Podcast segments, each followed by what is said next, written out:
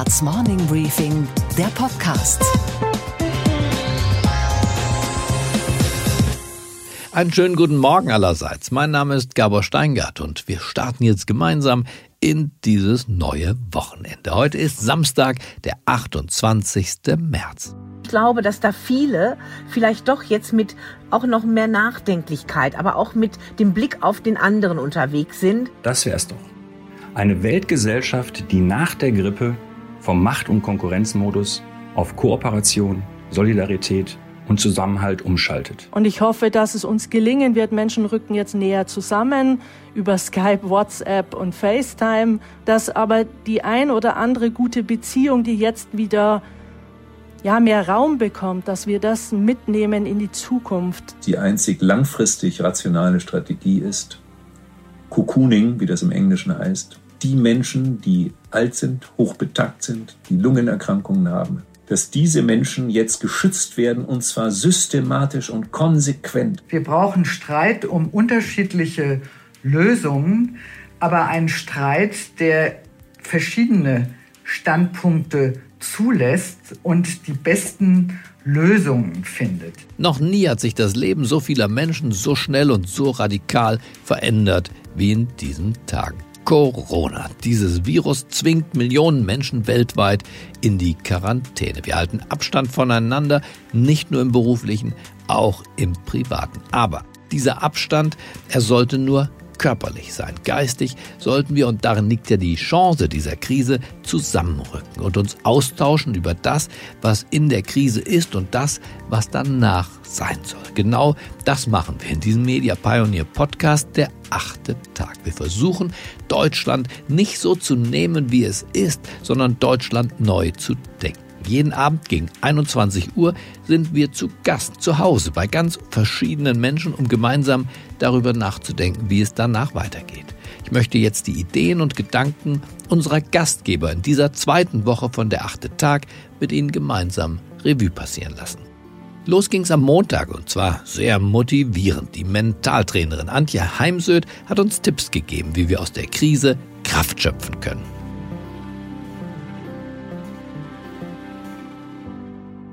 Wie lerne ich aus Niederlagen?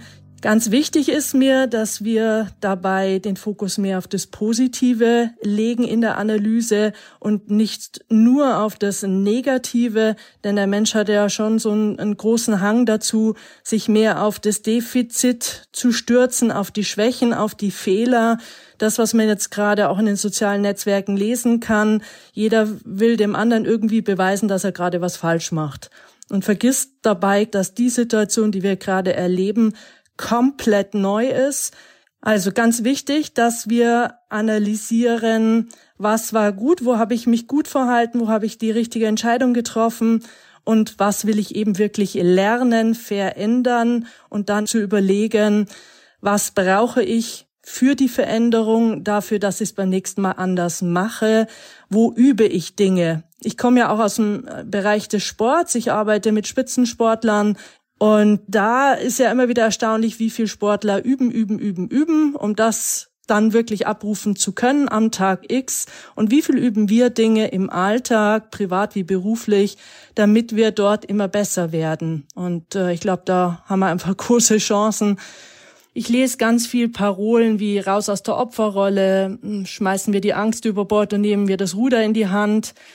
Ja, da frage ich mich dann gleich mal, wie schmeiße ich die Angst über Bord, denn so easy geht das nicht. Und auch raus aus der Opferrolle. Ja, ich habe das früher auch ganz gern gesagt in meinen Vorträgen. Aber wir müssen jetzt in meinen Augen unbedingt differenzieren. Wir haben eine Gesellschaft, wo es manch einem gut geht, da geht alles so weiter. Manche Branchen profitieren ja oder manche Unternehmer reagieren gut, ähm, switchen die Produktion um, wie zum Beispiel jetzt Grupp, der eben die Artenschutzmasken produziert das sind natürlich die Gewinner. Und wichtig, kein Neid.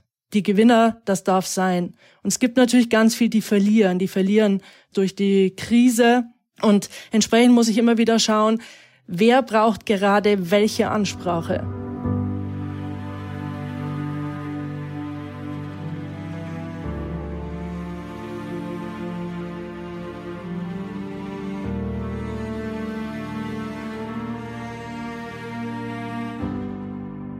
Was so hm, typisch für Mentaltraining ist, ist das Thema Visualisierung. Zum Beispiel, ich visualisiere jeden Morgen im Bett meine Ziele, die natürlich zum Teil jetzt auch erstmal ad absurdum geführt worden sind. Jetzt habe ich die Wahl, liege ich morgens im Bett und gehe dem nach, Mensch, eigentlich würdest du heute gerne in die Berge gehen, darfst aber nicht, weil wir eine Ausgangsbeschränkung haben. Oder gehe ich in ein Zukunftsbild und ich entscheide mich für das Zukunftsbild jeder kann den Zeitraum selbst festlegen. Nimmt er jetzt den März 2021 oder den September 2021 und überlegt sich, wie ist es im März 2021? Also, dass man sich zum Beispiel mit seiner besten Freundin draußen in der Sonne sitzen sieht und miteinander ein gutes Gespräch hat. Das Handy bleibt in der Handtasche und dass man sich wirklich ein Zukunftsszenario im Kopf aufbaut, ein realistisches. Das ist mir wichtig. Es muss realistisch sein. Wie möchte ich leben nach der Krise? Was sind meine Erkenntnisse, die ich da mitnehme und dann eben in dieses neue Leben einfließen lasse? Wichtig ist dabei, die fünf eigenen Sinne zu nutzen. Was sehe ich da? Was höre ich da? Was fühle ich, ganz wichtig. Denn wenn dieses Zukunftsszenario keine Emotion hat, dann hat es keine Stärke, keine Kraft in uns. Es ist also ganz wichtig, dieses Zukunftsszenario wirklich mit Emotionen aufzuladen. Und dann kommt noch hinzu, was rieche ich eventuell in der Situation und was schmecke ich. Und wichtig, immer wieder, jetzt bitte jedes kleine Erfolgserlebnis feiern. Man nehme die rechte Hand für sie zur linken Schulter und klopfe sich mal auf die Schulter.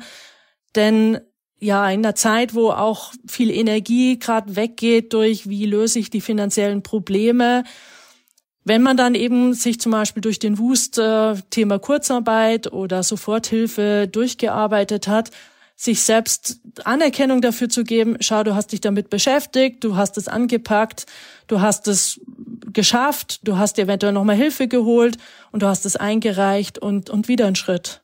Und geh dann wieder gestärkt eben an die Aufgaben, die zu tun sind.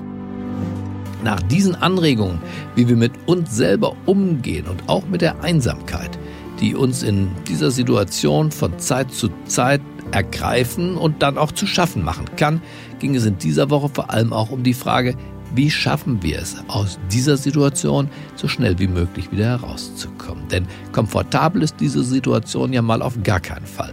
Wie kann der gesellschaftliche, aber auch eben der wirtschaftliche Stillstand also wieder durchbrochen werden? Der Philosoph und frühere Kulturstaatsminister Julian Niederrümelin hat dazu hier im achten Tag einen radikalen Vorschlag gemacht.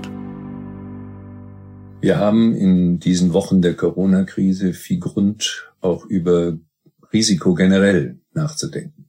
Wie gehen wir eigentlich mit Risiken um? Ich bin kein Virologe, kein Epidemiologe, verstehe ein bisschen was von Mathematik und Statistiken. Und mit was ich mich intensiv befasst habe, ist der rationale Umgang mit Risiken. Entscheidungstheorie, Risikoethik. Diese beiden Gebiete, neben ein paar anderen, gehören zu meinen Forschungsschwerpunkten. Und jetzt vergessen wir mal für den Augenblick all die verständlichen Aufgeregtheiten, die sich jetzt durch diese neuartige Epidemie ergeben haben und blicken einfach mal darauf zurück, wie wir generell in unserem Leben, unabhängig von aktuellen Krisen, mit Risiken umgehen. Das ist nicht immer rational, aber Manchmal sind auch die Kriterien unklar, nach denen man überhaupt beurteilen kann, ob etwas rational ist oder nicht. Ich gebe Ihnen mal ein Beispiel. Risikoforscher haben herausgefunden, dass Menschen bereit sind, Risiken im Faktor 1000 höher, also 1000 mal so hohe Risiken auf sich zu nehmen, wenn sie selbst diese Risiken auf sich nehmen. Und daraus messerscharf geschlossen, die Menschen sind hochgradig irrational. Also nach dem Muster, wenn ich selbst Auto fahre, dann ist das Risiko nicht schlimm. Wenn ich dagegen beifahre, neben einem anderen Fahrer sitze, dann ist das Risiko groß, was ich bereit bin, äh, was ich empfinde. Das wäre natürlich in der Tat hochgradig irrational. Aber man muss genauer hinschauen. Wenn ein Feuerwehrmann, nehmen Sie 9-11, bereit ist, sein Leben zu opfern, um anderen Menschen, vielleicht Hunderten von Menschen, das Leben zu retten, dann ist es ganz wesentlich, ob er das für sich entscheidet oder ob andere das für ihn entscheiden. Es ist ein großer Unterschied, ob ich im Krieg unter dem Befehl eines Offiziers etwas tun muss, das Leben anderer riskieren oder mein eigenes Leben, oder ob ich selbst in einem ganz spezifischen Fall für mich und für andere entscheiden kann, was ich tue. Deswegen ist es absolut rational, Risiken, die mir auferlegt werden, wesentlich kritischer zu beurteilen als Risiken, die ich selbst für mich bereit bin, auf mich zu nehmen. Risiko hängt immer mit Gefahren zusammen. Gefahren sind mögliche Schäden. Der Unterschied zwischen möglichen Schäden oder Gefahren und Risiken ist, dass Risiken dann auftreten, wenn handelnd wir eingreifen können in das Ausmaß dieser Gefahr oder dieses möglichen Schadens. Dann erst sollten wir von Risiko sprechen. Die bloße Wahrscheinlichkeit eines Schadens ist noch kein Risiko. Erst wenn wir, unsere Praxis herausgefordert ist, um mit diesen möglichen Schäden umzugehen, dann sollten wir von Risiko sprechen.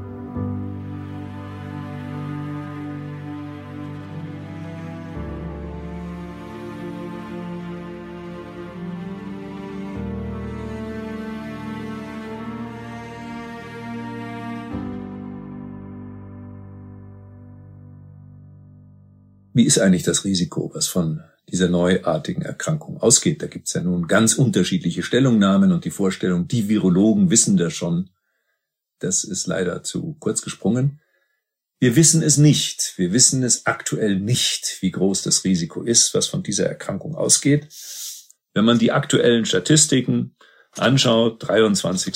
März, dann ist die Sterblichkeitsrate, jetzt gemeint ist Letalität, der am stärksten betroffenen Länder. China 4%, Italien 9%, USA 1,3%, Deutschland 0,4%. Also zwischen Italien fast 10% und Deutschland 0,5%. Nun nach Adam Riese ist das ein Unterschied von Faktor 20. Also ist die Letalität in Italien 20 mal so hoch wie gegenwärtig in Deutschland. Und da braucht man nicht Virologie studiert haben, um zu vermuten, dass da was nicht stimmen kann. Das heißt, wenn die Letalitätsraten derart stark divergieren, was immer man da anbringt, die Bevölkerung ist vielleicht stärker betroffen durch Luftverschmutzung in Norditalien als in Südbayern oder ähnliches, das alles äh, kann natürlich einen Faktor 20 auf keinen Fall erklären. Das heißt, die rationale Schlussfolgerung aus dieser dramatischen Divergenz ist, wir wissen die Letalität von Covid-19 gegenwärtig nicht. Wenn die Letalität so niedrig läge wie aktuell in Deutschland, nämlich 0,4 Prozent, das ist also registrierte Infizierte werden dabei zugrunde gelegt, und die Todesfälle, die mit Covid-19 einhergegangen sind, obwohl manche Mediziner sagen, Vorsicht, wir wissen nicht, ob die an Covid-19 oder mit Covid-19 gestorben sind, dann wären wir interessanterweise in der Größenordnung des Risikos der schlimmsten Grippe, was Letalität angeht, die in Deutschland, naja, soweit Daten vorliegen, aufgetreten ist. Das ist die berühmte spanische Grippe. Da lag die Letalität nach Schätzungen bei 0,5, sogar noch etwas darüber.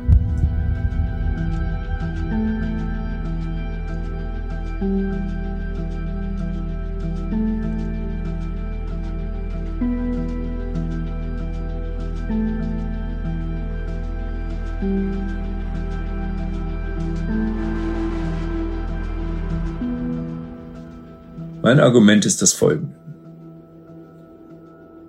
Wenn diese Ungleichverteilung sich auf Dauer durch die Daten belegen lässt, und alles deutet darauf hin, dann heißt das, dass Menschen ohne gravierende Vorerkrankungen, insbesondere jüngere, gesunde, jüngere Menschen, durch diese Erkrankung Covid-19 ein Risiko eingehen, das unter der einer normalen saisonalen Grippe für die Gesamtbevölkerung liegt. Das ist die erste Annahme.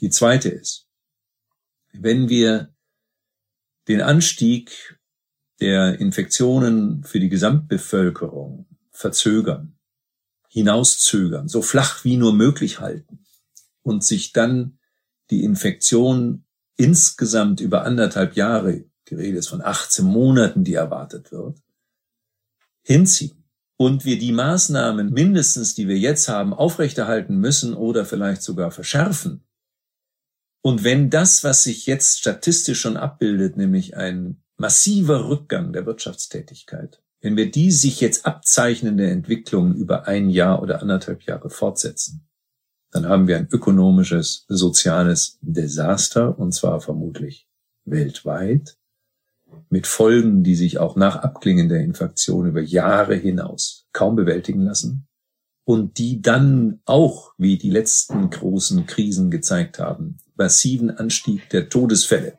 insbesondere im globalen Süden, zur Folge haben werden. Was schließen wir daraus, risikoethisch? Ich schließe daraus Folgendes, dass die einzig langfristig rationale Strategie ist, Cocooning, wie das im Englischen heißt. Das heißt, die Menschen, die alt sind, hochbetagt sind, die Lungenerkrankungen haben, Herzerkrankungen haben und so weiter, dass diese Menschen jetzt geschützt werden und zwar systematisch und konsequent geschützt werden vor Infektion. Cocooning heißt nicht soziale Isolation, nicht wie es so leichtfertig heißt Social Distancing, sondern heißt lediglich räumliche Distanz wahren und alles tun, damit jedes Infektionsrisiko minimiert wird. Das sollte unsere Hauptaufgabe sein, die Gefährdeten jetzt zu schützen.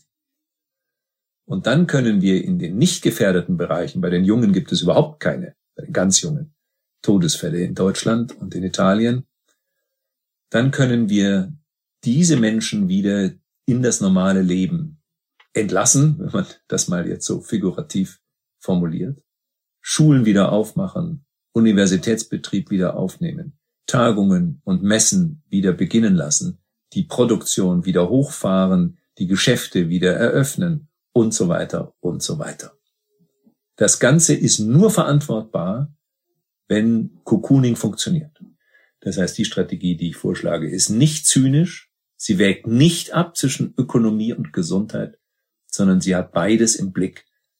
Das Leben der Menschen, Alltagsleben, das Bedürfnis nach Kontakt, die Notwendigkeit von Bildung, die Notwendigkeit von ökonomischer und sozialer Aktivität einerseits und das Leben der Gefährdeten andererseits, die angewiesen sind auf unsere Hilfe und umso mehr dann nach kurzem infiziert sein werden und diese Infektion mit Immunität einhergeht, das kann man nur hoffen und das erwarten auch alle oder fast alle Virologen, dann äh, werden wir diese Krise bewältigen können und vielleicht lernen wir aus der Krise dann, dass manches, was wir jetzt, auf was wir jetzt verzichten müssen, vielleicht auf Dauer verzichtbar ist Vielleicht kann man tatsächlich das Mobilitätsniveau der modernen globalisierten Gesellschaft auf die Hälfte zurückfahren und damit auch einen Beitrag zur Bekämpfung des Klimawandels leisten. Der Weg raus aus der Krise ist auch das Thema von Deutschlands einziger Freiheitsforscherin, von Frau Professor Dr. Ulrike Ackermann, hier gewesen im achten Tag. Sie sagt, es ist richtig, dass wir gerade ein Stück unserer Freiheit für die Sicherheit anderer Menschen eintauschen. Aber sie knüpft dieses Eintauschen von Freiheit gegen Sicherheit an Bedingungen und sie fordert schon jetzt und in und erst recht nach der Krise braucht es die Zivilgesellschaft. Ich arbeite und forsche seit längerem über die Krise der Demokratie, die Krise der Volksparteien und die Erosion des gesellschaftlichen Zusammenhalts und vor allen Dingen über die Gefährdungen der Freiheit. Aber was wir jetzt im Zuge der Corona-Pandemie erleben, ist die größte Krisenherausforderung nach dem Ende des Zweiten Weltkriegs und zugleich ein ganz gigantisches soziales Experiment. Wir erinnern uns noch, dass bis vor kurzem der Ruf erschallt. Das ist alles Hysterie und Verharmloser und Abwiegler eigentlich zum Teil die Rede führten. Das war ja auch in der deutschen Bevölkerung, wie Umfragen ergaben, auch ein Zeitlauf, bis sich die Gefahrenlage rumgesprochen hat. Und mit dem Shutdown, den Grenzschließungen und jetzt gewissermaßen auch dem Lockdown ist die Krise überall angekommen und die staatlichseits verfügten ganz rigiden Maßnahmen zur Bekämpfung dieser weltweiten Seuche flankieren äh, bei uns eine Krise, die westlichen Demokratien überhaupt noch nicht erlebt haben. Und das, denke ich, ist der größte Stresstest, den wir überhaupt als liberale Gesellschaften zu bestehen haben.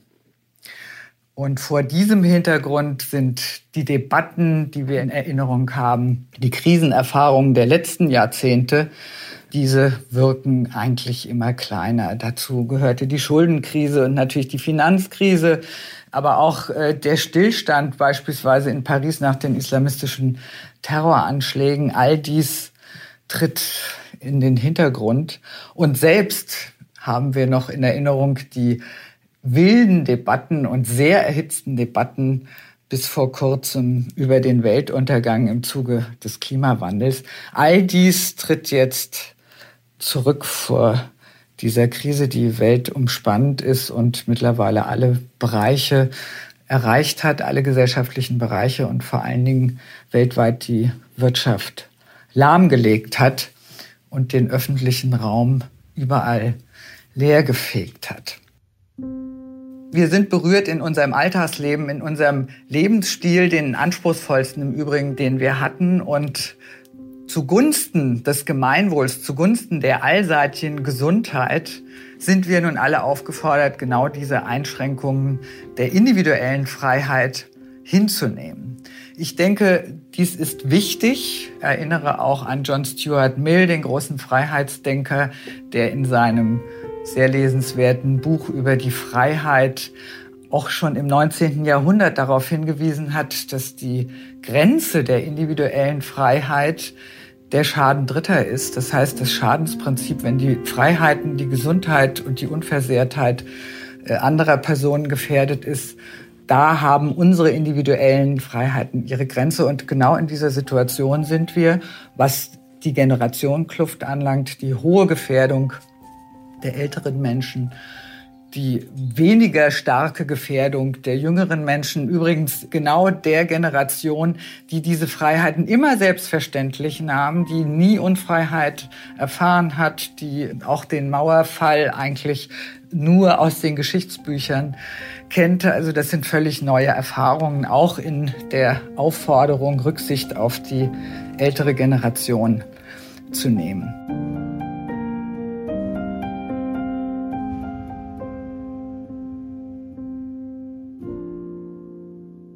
Dieser Staat wird nicht alles regeln können. Und es hatte Gründe, warum wir natürlich einen starken Staat und eine gute Infrastruktur und einen Sozialstaat haben, auch einen funktionierenden Rechtsstaat. Aber ohne die Eigentätigkeit der Bürger, die Zivilgesellschaft und ohne die Wirtschaft und all das in Funktion werden wir nicht wieder auf die Beine kommen. In dieser Situation, in der wir uns befinden, ist sowieso, auch wenn in den sozialen Netzwerken der Ton äh, ziviler geworden ist und im Moment die politischen Ränder leiser geworden sind. Man hört von der AfD fast nichts, man hört von der Linken fast nichts. Trotzdem ist natürlich dies eine Situation, in der neue Blasen entstehen und auch ideologische Gesinnungslager von früher sich nicht einfach auflösen. Sie werden sich äh, auch, äh, was die neuen Verwerfungen der Gesellschaft anlangt, vermutlich auch wieder zwischen rechts und links und Liberalen auch wieder neu aufbauen. Also ich denke, wenn wir aus dieser Schockstarre herauskommen, Zug um Zug und irgendwann auch wieder das soziale Leben in Gang kommt, der öffentliche Raum, äh, müssen wir das jetzt schon begleiten mit Diskussionen und Debatten über die über die richtigen Wege und das schließt Kritik an den Akteuren, auch am Gesundheitsminister ein. Das ist dann nicht einfach nur äh, zänkisches Gehabe und Polemik gegen die nun in Verantwortung stehenden, sondern das dient ja auch dem Finden neuer Wege. Anders äh, werden wir diese Krise einfach nicht bewältigen können. Insofern, ich denke, dass die Sozialwissenschaften mit Ideen und Einlassungen im Moment besonders gefragt wären, weil wir eben nicht nur eine Viruskrise haben, sondern wir haben eine Krise des gesamtgesellschaftlichen Zusammenhalts und sind an den Grenzen, was haben wir überhaupt aufgebaut, was ist uns diese freiheitliche Demokratie wert, was ist uns die soziale Marktwirtschaft wert, wie können wir sie in, unter, dem, unter diesen Gefährdungen, unter denen wir im Moment jetzt zu zittern haben, wie können wir sie überhaupt retten.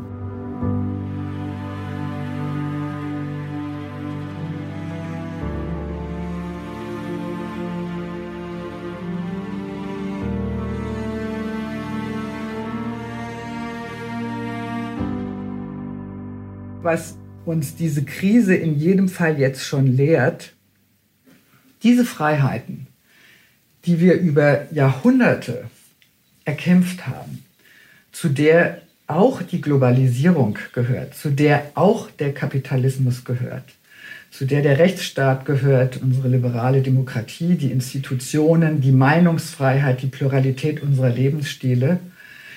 Diese Freiheiten die sind uns so selbstverständlich gewesen. Und wenn sie jetzt ausgesetzt sind, entsteht hoffentlich ein Bewusstsein davon, wie wertvoll sie sind. Sie haben uns den Wohlstand und den Lebensstandard gebracht. Solch einen Lebensstandard hatten wir noch nie. Und wir müssen uns wirklich Gedanken darüber machen, wie wir genau diese Freiheiten wieder in Gang bringen und ein Bewusstsein für ihre Fragilität entwickeln, wenn dies im Moment alles eingeschränkt ist. Deshalb äh, bin ich auch schon ein wenig irritiert darüber, wenn jetzt die Stimmen wieder laut werden, der böse Kapitalismus ist daran schuld, die Globalisierung ist daran schuld, der Konsum ist daran schuld, der Individualismus ist daran schuld. Also all diese Vorbehalte gegen diese westlichen Freiheiten und Lebensweisen, die im Moment auch wieder aus der Kulturkritik heraus zu hören sind, das Lob der Entschleunigung bis hin zu Vorschlägen, die Einschränkung der Reisefreiheit diene dem Klima, man könne bestimmte Sachen doch dann auch für die Klimarettung übernehmen. Das halte ich für hochgefährlich.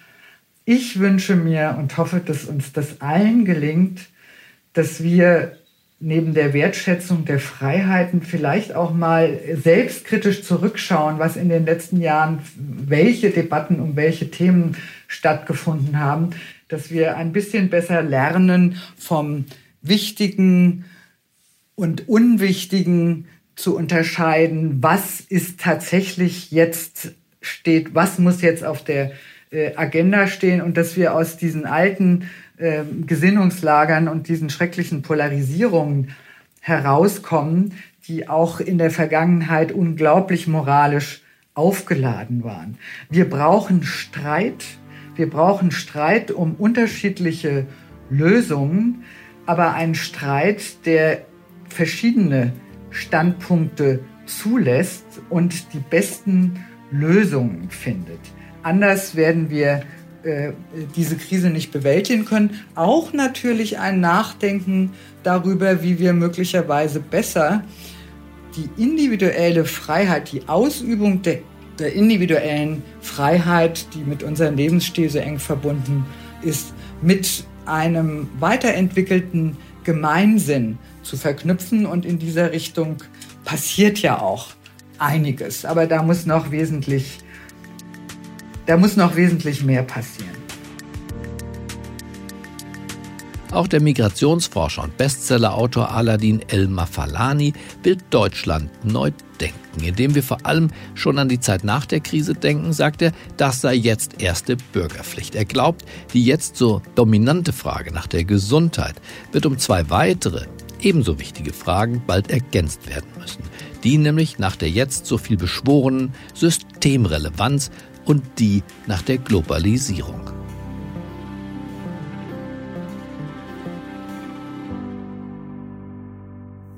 Die Weltgesellschaft hat Grippe. Wahrscheinlich eine schwere Grippe. Und entsprechend leben wir in verrückten Zeiten. Kinder gehen im Augenblick nicht zur Schule. Autos werden derzeit nicht gebaut. Fußball wird nirgends im Land gespielt. Das ist krass. Und nach den Leitkulturdebatten der vergangenen Jahrzehnte ist die Empfehlung auf das einander die Hand reichen, Abstand zu halten, vielleicht sogar sein Gesicht hinter einer Maske zu verbergen und im Idealfall nicht mehr das Haus zu verlassen, ja, fast schon komisch. Das sind tatsächlich weitreichende Einschnitte in die Alltagskultur unseres Landes. Noch viel weitreichender sind die politischen Veränderungen. Das Verhältnis von Staat und Individuum verschiebt sich, auch zwischen Freiheit und Sicherheit. Zahlreiche Grundrechte sind berührt. Die Krise greift bereits jetzt in den Kern des Politischen. Das ist in einer liberalen Demokratie, in einer offenen Gesellschaft überhaupt nicht wenig. Wir leben in ungewissen Zeiten. Wir wissen extrem wenig und müssen dennoch handeln, und zwar nicht zu wenig. Größter Handlungszwang bei größten Informationsdefiziten. Wir müssen also spekulieren und das muss unangenehm sein. Das sind keine guten Zeiten für Menschen, die klare Strukturen und Planungssicherheit lieben. Und das sind gute Zeiten für Besserwisser und Verschwörungstheoretiker. Wir sehen jetzt drastische Maßnahmen. Alles, was nicht zwingend notwendig ist, wird eingestellt. Vieles, was wichtig erschien, ist es aktuell nicht. Die zentralen Institutionen der Kunst sind geschlossen. Museen, Theater und so weiter. Die wissenschaftlichen Institutionen, Universitäten und Fachhochschulen sind auch geschlossen. Selbst Forschungseinrichtungen, wenn sie nicht gerade Forschung betreiben, die für die Bewältigung dieser Krise wichtig ist. Weite Teile der Wirtschaft stehen kurz vor dem Stillstand. Der meiste Sport findet nicht statt. Keine Kneipen, Bars, Restaurants, keine Partys. Keine Schulen, keine Kitas und nun auch Kontaktverbot im öffentlichen Raum. Dass all das gleichzeitig geschieht, ist einzigartig und wird enorme Folgen haben. War on Terror, Finanzkrise, Eurokrise, Flüchtlingskrise, Populismus, all das erscheint auf einmal klitzeklein. Aber sind diese Maßnahmen auch angezeigt? Es mehren sich ja jetzt die kritischen Stimmen. Wir würden kritiklos Freiheiten und Grundrechte aufgeben. Nun, dann gehen wir mal ein paar Szenarien durch. Was würde eigentlich passieren ganz ohne Maßnahmen? Man würde es einfach laufen lassen wahrscheinlich fast das Gleiche, was ohnehin passiert. Es würden sich sehr viele Menschen anstecken, noch mehr als jetzt. Schulen müssten schließen, weil Lehrkräfte und Kinder krank sind. Aber das Ganze sehr unkontrolliert. In die Museen und Theater geht niemand mehr. Ich meine, wer geht dahin? Doch überwiegend Menschen im Risikoalter. Bundesligaspiele fallen trotzdem aus, weil zu viele infiziert sind. In der gesamten Infrastruktur gibt es Ausfälle. Die Wirtschaft steht still. Aber in diesem Szenario nicht planvoll, sondern weil Menschen massenweise krank werden und zum Teil auch sterben. Und zudem wären die Krankenhäuser enorm überlastet und viele Menschen stürben, die nicht sterben müssten. Zwar würde die Freiheit nicht durch den Staat eingeschränkt, aber dadurch, dass die Infrastruktur hier und da kollabiert, hat man von seiner Freiheit nichts. Wirklich nichts. Und mal ganz abgesehen von den kollektiven Traumatisierungen, die dieses Chaos nach sich ziehen würde. Es wäre nämlich Chaos und nicht Stillstand, wie wir ihn jetzt haben.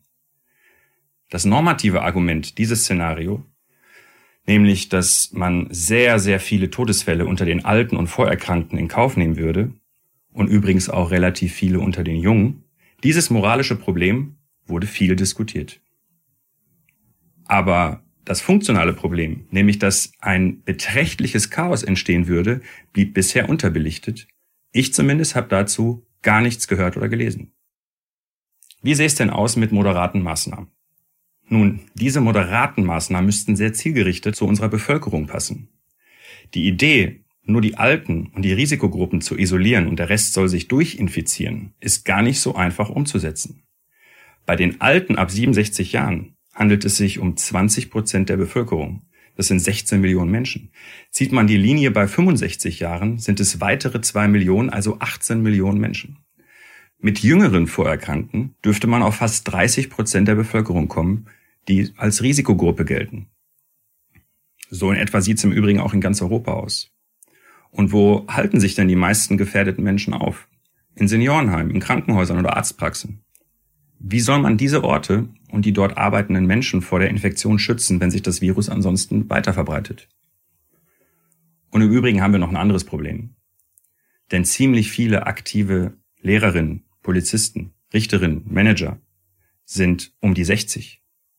In unserer Bevölkerung sind 13 Millionen Menschen zwischen 55 und 65 Jahren alt. Wie können wir die schützen? Wir müssen einsehen, dass wir in Europa zwar ein sehr gutes Gesundheitssystem haben, in jedem Fall ein besseres als viele andere, aber wir haben auch eine recht alte Bevölkerung, auch in der Gruppe der Berufstätigen. Alles in allem muss man davon ausgehen, dass gerade bei Ungewissheit es notwendig erscheint, auf Nummer sicher zu gehen und härter durchzugreifen. Das wird derzeit bei den Maßnahmen zur Eindämmung der Infektion, aber auch zur Eindämmung der Wirtschaftskrise getan. Vielleicht muss man Maßnahmen noch verschärfen oder verstärken, was wir nicht hoffen wollen. Das alles schafft man also eher mit klaren Regeln, auch mit Verboten und zugleich mit Überzeugungsarbeit und Aufklärung und mit viel Geld.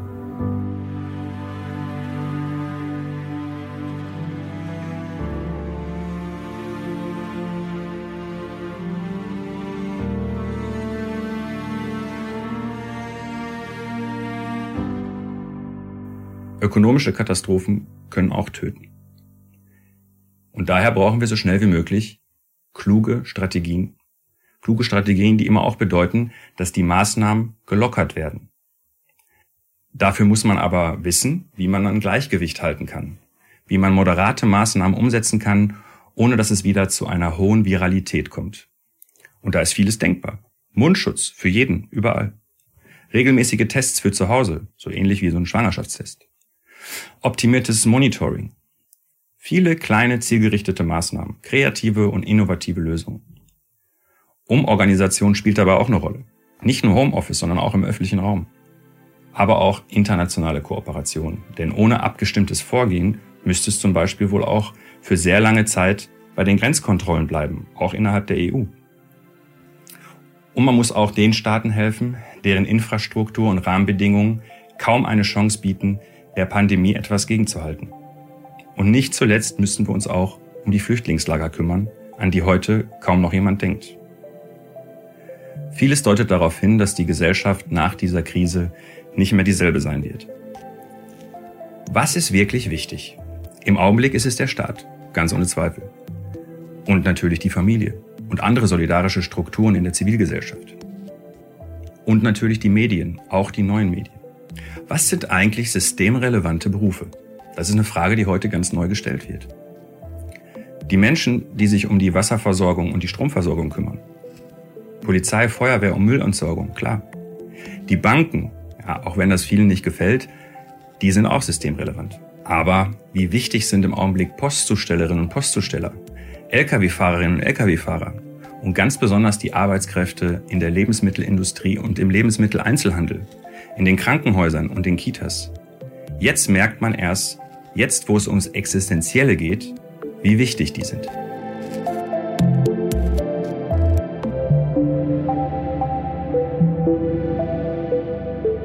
Und wir müssen noch weitreichendere Fragen stellen. Sind wir mit der Globalisierung zu weit gegangen oder nicht weit genug? Sollte das Land in einigen Bereichen wieder Selbstversorger werden, etwa bei medizinischen Produkten? Oder müssen wir global viel enger kooperieren? Brauchen wir angesichts der Globalität der Herausforderung mehr Globalisierung? Oder ist es der Globalismus, der entschleunigt gehört? Und all diese Fragen müssen wir national, europäisch und global diskutieren, weil wir am Ende nicht alleine entscheiden können. Aber das wär's doch.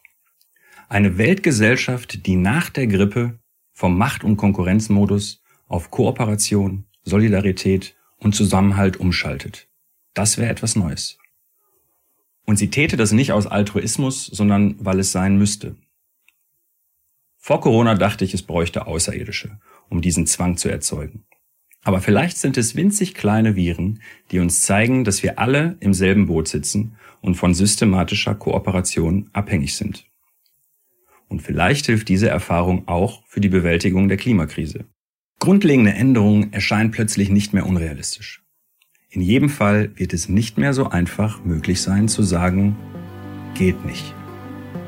Es geht sehr viel. Und dann ging es am Ende dieser Woche nochmals um unsere Freiheit. Wie viel von ihr sollten wir bereit sein aufzugeben? Kein Stück mehr, als wir bereits jetzt schon aufgegeben haben. Das sagt die frühere Justizministerin der Liberalen Sabine Leuthäuser-Schnarrenberger. Sie warnt uns davor, wegen der Krise zu schnell Zugeständnisse an unser Freiheitsbedürfnis zu machen. Ich glaube, dass im Moment leider das Thema Freiheit nicht so viele Menschen bewegt. Umfragen zeigen, 95 Prozent der Bürgerinnen und Bürger sagen im Moment, wenn die Beschränkungen was bringen, wenn das hilft gegen Ausbreiten der Infektionen, dann bin ich damit einverstanden. Und es sagen immer mehr, meinetwegen auch eine komplette Ausgangssperre, dass man gar nicht mehr raus kann. Aber ich glaube, dieses andere Leben, doch dieses ein Stück weit begrenzt sein, eingesperrt sein, führt dazu, dass jetzt Menschen dann auch mehr zu schätzen wissen, was wirklich Freiheit bedeutet, sich bewegen können, Privatsphäre entfalten können, dass wir vielleicht auch keine Angst vor Überwachung haben müssen hier in Deutschland mit ja auch einem hohen Datenschutzniveau, dass wir schätzen lernen, dass man auch seine Meinung wieder mal frei auf der Straße sagt und sich dort versammelt und damit teilhat am dem Willensbildungsprozess. Also ich hoffe und wünsche mir und da bin ich auch ein bisschen optimistisch, dass das doch auch Platz greifen wird. Aber im Moment geht ja die Erwartung in ein Top-Krisenmanagement des Staates bei den Bürgern doch eher über alles, auch über ihre Freiheitsrechte.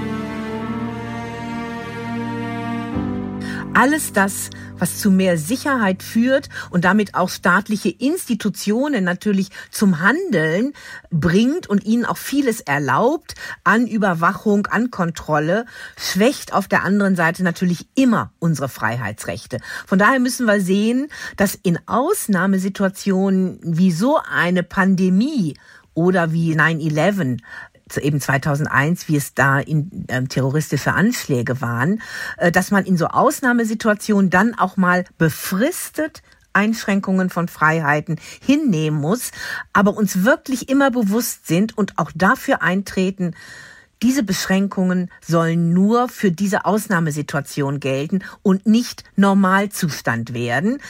Und deshalb ist es richtig, dass immer gesagt wird, wir müssen den Ausstieg gleich mitdenken, wenn wir jetzt den Einstieg in stärkere Beschränkungen unserer Freiheiten vornehmen. Dass ganz klar ist, Leute, wir haben eure Rechte im Blick. Und auch wenn dann entgegnet wird, kommt, seid's mal nicht so wichtig tuerisch, wir wollen jetzt mal möglichst schnell raus aus diesem Schlamassel, in dem wir uns befinden, muss man da, ich sag mal, am Ball bleiben und die Menschen verstehen es, wenn die Situation vorbei ist und ihre Rechte wieder da sind, weil nämlich dann die Gesetze auslaufen, weil nämlich dann nicht mehr die Beschränkungen gelten und weil das thematisiert wird. In der Zivilgesellschaft gibt es ganz viele Engagierte, die da unterwegs sind, auch im Netz und sichtbar machen, was es bedeutet, wenn meine Ortungsdaten, GPS-Daten, wenn die alle gespeichert werden und komplette Bewegungsprofile von meinem ganzen Tagesablauf, meinem Wochenablauf gespeichert, ausgewertet und verarbeitet werden.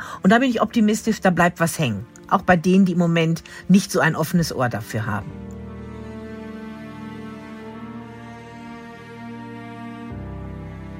Ich denke schon, dass es eine Vision gibt, dass wir, ich will nicht sagen, jetzt ein besseres Gemeinschaftsgefühl in Deutschland haben, aber dass wir das schon behalten, indem wir einmal diejenigen, die sich sehr gerne engagieren, das auch in die Zivilgesellschaft reintragen. Also auch auf allen sozialen Medien auch thematisieren und nicht sagen, so, jetzt zurück auf Null, jetzt alles so, wie es vor der Krise war. Nein, das wird wirklich anders sein und das kann man nicht einfach ausschalten. Da gibt's nicht so einen Schalter im Kopf, der das alles unvergessen macht. Und ich glaube, dass da viele vielleicht doch jetzt mit auch noch mehr Nachdenklichkeit, aber auch mit dem Blick auf den anderen unterwegs sind. Und ich hoffe, dass sich das ausbreitet. Das wäre ein schöner Virus, wenn der sich ausbreiten würde. Wenn der ansteckend wäre, aber uns natürlich nicht krank macht, sondern froh macht.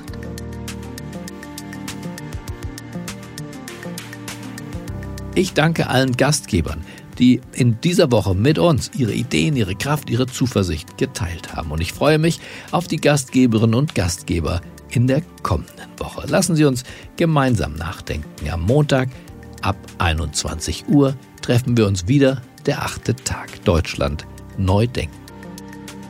Wenn Sie mögen, schreiben Sie mir auch Ihre Gedanken dazu auf. Das würde alle Teilnehmerinnen und Teilnehmer dieses Podcastes sehr interessieren. Die Adresse lautet der-achte-tag at mediapioneer.com. Pioneer auf Englisch mit Doppel-E. Ich wünsche Ihnen jetzt ein entspanntes Wochenende, trotz all dieser düsteren Nachrichten und vielleicht sogar deshalb. Bleiben Sie mir gewogen. Es grüßt Sie auf das Herzlichste, Ihr Gabor Steingart.